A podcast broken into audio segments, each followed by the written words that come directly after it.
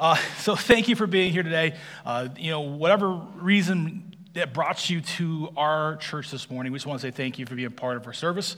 Um, this is the time of year where it's all about tradition. And I'm sure this past weekend, you guys have started some of your Christmas traditions. Maybe this is one of your family Christmas traditions, being here to see a, a children's program. Um, but you know, for me and my family, we have all kinds of traditions we enjoy, but one of our favorite traditions is our Christmas tree. Now, our Christmas tree, putting it up, it's a normal tree. It's you know artificial. It has automatic lights, which is great. Uh, less, a lot less for me to do. But it's what we put on the tree every year that means so much to us. You see, my son and I could probably have a separate tree with Star Wars and superheroes and you know Harry Potter and Disney. We can have just one tree there. I can have a smaller tree for my Christmas vacation ornaments, um, and those are all fun. But the ones that we really enjoy, my wife and I really enjoy, uh, are the ones that remind us of the things we do. Uh, and one of the traditions we've had in our marriage is anytime we go anywhere, uh, whether it's a vacation or a trip or a special event, we like to find ornaments that kind of represents that trip. And, and so throughout our time together in, in our marriage, we have found all these kind of ornaments, and every year we look forward to putting ornaments on. This is just some of our tree ornaments, of course, Star Wars and stuff, but, but that's our tree. And it's a time capsule of what we've done in our marriage. And I absolutely love that. Now, that's one of my favorite traditions we do. And maybe for you, your traditions are the tree. Maybe your favorite tradition is um, going to a concert. Uh, maybe it's that thing you have to eat. If you don't eat it, it's not Christmas. But whatever it is, we have these traditions that every year we make sure we, we do consume or be a part of. One of those traditions, especially here in the United States, is church. Whether you are a person who goes to church every single Sunday or just in special times a year, for some reason, when Christmas turns around, you find yourself in a house of worship. And it's a part of your family tradition. And maybe you don't call it worship, maybe you call it mass, um, a candlelight service, whatever. But you just tend to be in a place like this, this time of year. See, traditions are very powerful. And the church tradition really reminds us that this really is a place to be. This place and places like it all across this world are a place that we can find and be closer to God. And this morning, we're going to dive into two stories. We're going to actually talk, uh, jump a little bit around about the Christmas story. But I really want to emphasize that this story tells us that, that really his house is the place to be, no matter how messy life may be. And so our first story we're going to jump into actually happens after the nativity story. It's, one of my, it's actually one of my favorite like Christmas stories, even though it's not really depicted in any kind of nativity. Uh, but I love this story. So Luke chapter 2, verse 22 says this. When it came time for the purification rites required by the law of Moses, Joseph and Mary took him, him being baby Jesus, uh, to Jerusalem to present him to the Lord. As is written, the law of the Lord, every firstborn male must be consecrated to the Lord and to offer a sacrifice in keeping with what is said in the law of the Lord a pair of doves or two young pigeons. Now, Mary and Joseph, brand new parents, just like a lot of new parents have these faith traditions they have to be a part of. So for here at Polaris, you know, we have things called baby dedications. And so what, what we do is we have our parents who have had you know, young children say, hey, we, we're going to dedicate our lives, our parenting, around the concept of, of teaching our children how to love and follow Jesus. And I love that, that Sunday when you get to see all these new babies come up and, and to be dedicated. It's awesome. Maybe for you, your guys' family traditions are a little different. But just like Mary and Joseph, there are these traditions that this have to happen. But imagine, if you will, baby Jesus wakes up and is cranky, doesn't want to get his stuff on gets very nicely dressed, just like my son did in his baby dedication. And maybe Mary and Joseph snaps a picture, and then next thing you know, that outfit is ruined. And now you got a real, how can I get him back to church with these nice outfits? So all kinds of excuses could happen for baby Jesus not to come, and yet the parents made sure that happens because God's house is the place to be. something special about these traditions. And then there's this man named Simeon. Now, Simeon is a very interesting character and a very interesting story. We find his story in Luke chapter 2, verse 25. Now, there was a man in Jerusalem called Simeon who was righteous and devout. He was waiting for the consolation of Israel, and the Holy Spirit was on him. He had been revealed to him by the Holy Spirit that he would not die before he had seen the Lord's Messiah. Moved by the Spirit, he went to the temple courts when the parents brought the, in the child Jesus to do for him what the custom of the law required. And so you had this guy named Simeon, who we don't know very much. We don't know, you know a lot about his history, you know, how long he's lived. But he was promised he would not die until he saw the Messiah. And I imagine uh, that morning, Simeon gets up. I'm sure he didn't realize that he was going to meet the Messiah that morning. He felt he had to be at church. Like it was the place he had to be. And in that moment, he meets the Messiah. How powerful a story that is. This is just the place where you can just be in community and find these friendships and, and, and grow. For a lot of us, church community is so important. If you are, have been a part of a church community that for a long time, you know how powerful it is. When things are not at its greatest, your church family just seems to be there. When things are joyful and you want to celebrate, your church family seems to surround you. And that's what the community is supposed to be. But for many of us, throughout the year, throughout our lives, we, we kind of struggle with the church community for a multiple different reasons. Maybe for you, it's just busyness. We live in a busy world with all kinds of things that can fill our day and fill our lives. Maybe it's just one of those things where you get a morning where you wake up and your child is like done, does not want to get up, doesn't want to move, doesn't want to get dressed. Or you're like, my son eats his breakfast in an hour and a half, and you're like, how are we can get to church on time? Maybe it's a little deeper. Maybe there's been some church hurt in your life. Maybe someone who's called themselves Christian has treated you poorly. You haven't seen this place as a community. Can I encourage you this morning to rethink this place? Rethink a church family. Rethink what a community of God is supposed to be like. A place where he dwells, a place where even the sons of, of God had to be shortly after he's born. A place where a man who, who, who was promised something powerful, that he would not die till he sees the Messiah, had to be. This is the place to be. Yes, even in your mess.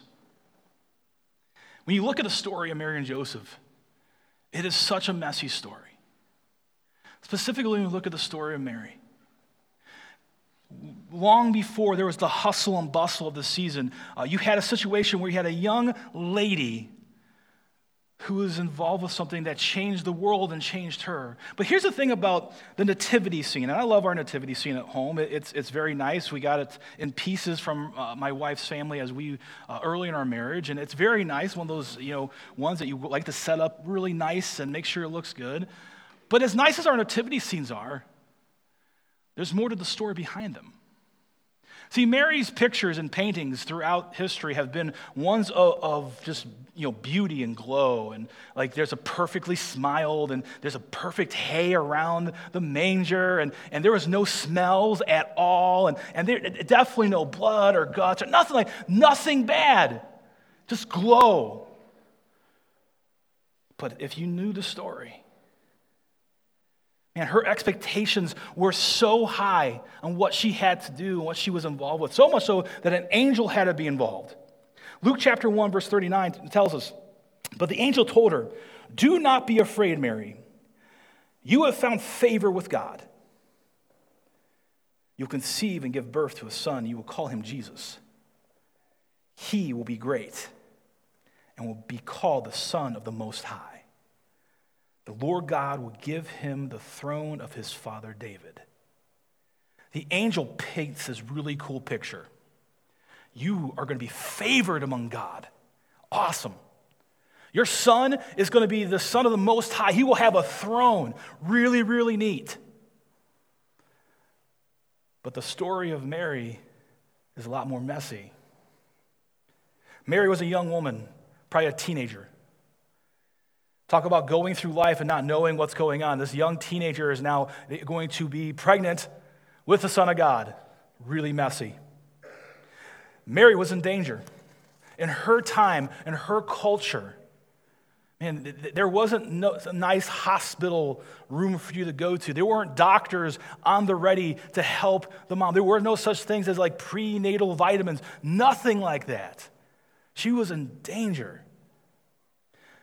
Mary was in legal trouble because in Jesus' time, in that time, a, a, a, unmarried pregnant woman was, was not a good thing in the eyes of the law. I mean, she could have been imprisoned or worse. Oh, yeah. And she had the baby in a cave. Like, you got to think about it. We think of the nativity like this nice barn and, and these, this perfectly, everything's nice. It's not, it was dirty. And she laid the baby Jesus in a feeding trough. It, it wasn't some nice bed and, and that, you know, nice bassinet or a blanket that grandma made for, her, for the baby. It was messy, it was dangerous. And yet, here you have this young woman knowing that she's got all this responsibility on her shoulders. But she wasn't the only one who was surprised that night. We're going to skip down to Luke chapter 2, verse 8. And there's shepherds living out in the fields nearby, keeping watch over the flocks by night. And the angel of the Lord appeared to them, and the glory of the God, Lord shone around them and they were terrified. And the angel said to them, Do not be afraid, for I bring you good news that will cause great joy for all people. Today in the town of David, the Savior is born to you. He is the Messiah, the Lord. And this will be a sign to you. You will find a babe wrapped in cloth, lying in a manger. And suddenly, a company of heavenly hosts appeared with the angels, praising God and saying, Glory to God in the highest, on earth, peace to whom his favor rests as Mary's experienced this joy of a birthing a baby boy and the terror that goes with it, these shepherds are hanging out in the fields nearby. Speaking of messes, the shepherds were not necessarily like the A team of that era. The shepherds were very much people who kind of did the shepherding thing, you know, far, far kind of out of the way, maybe not very educated. And I was telling our students this past Wednesday night at SMT, I said, you know, can you imagine you're trying to start this new movement? Shouldn't you like go to someone with like some power, some clout, some like, you know, some swing? No, he decided to go to the shepherds.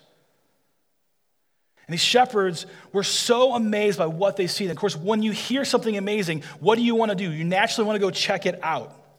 And that's what they did. In, in verse uh, 16 says, They hurried off and found Mary and Joseph and the baby who were lying in the manger. When they seen him, they spread the word concerning what they, had, what they were told about this child. And all who heard were amazed what the shepherds said to them. Mary's circumstances was a mess. And yet, everything was kind of like, like adding up. This child arrives.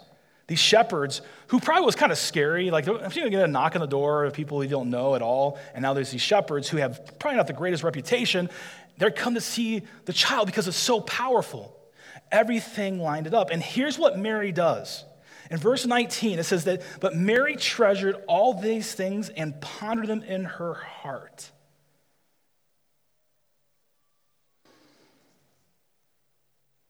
To me, when we look back at our lives, we look back at Christmas time, we need to take a moment and kind of breathe. Here's what happens to a lot of us. Uh, next couple weeks, we're two weeks away. Uh, it's going to go by like a blink. And sometimes in the midst of that blink, we have a lot of messy situations. You're going to see family in the next couple weeks that you're not probably thrilled to see. Uh, maybe you are, but there are definitely some that you're not. Uh, there's going to be people in your life that are going to bug you. You're going to have a work assignment due uh, the you know, week before Christmas, and your boss is going to say things, maybe frustrate you. You're going to have mess at home. Your kids are going to want, want, want, want, want. They're going to go to a store. I want this, this, this, this. And it's going to be very much a mess. And yet, I encourage you to pause, no matter what your circumstances are. You see, this life is messy. And yet, Jesus came here to bring you something so special. And the beauty of the story, and what I love dearly about the Simeon story and the story of Mary, is that it's connected. Mary is promised that she was going to give birth to the son. And all of a sudden, these angels are promised that they're going to see the Messiah. And then this guy named Simeon, who none of them know at all, is promised he's not going to die until he sees the Messiah. And it shows us and all points us back to here. See, having a church community is so important.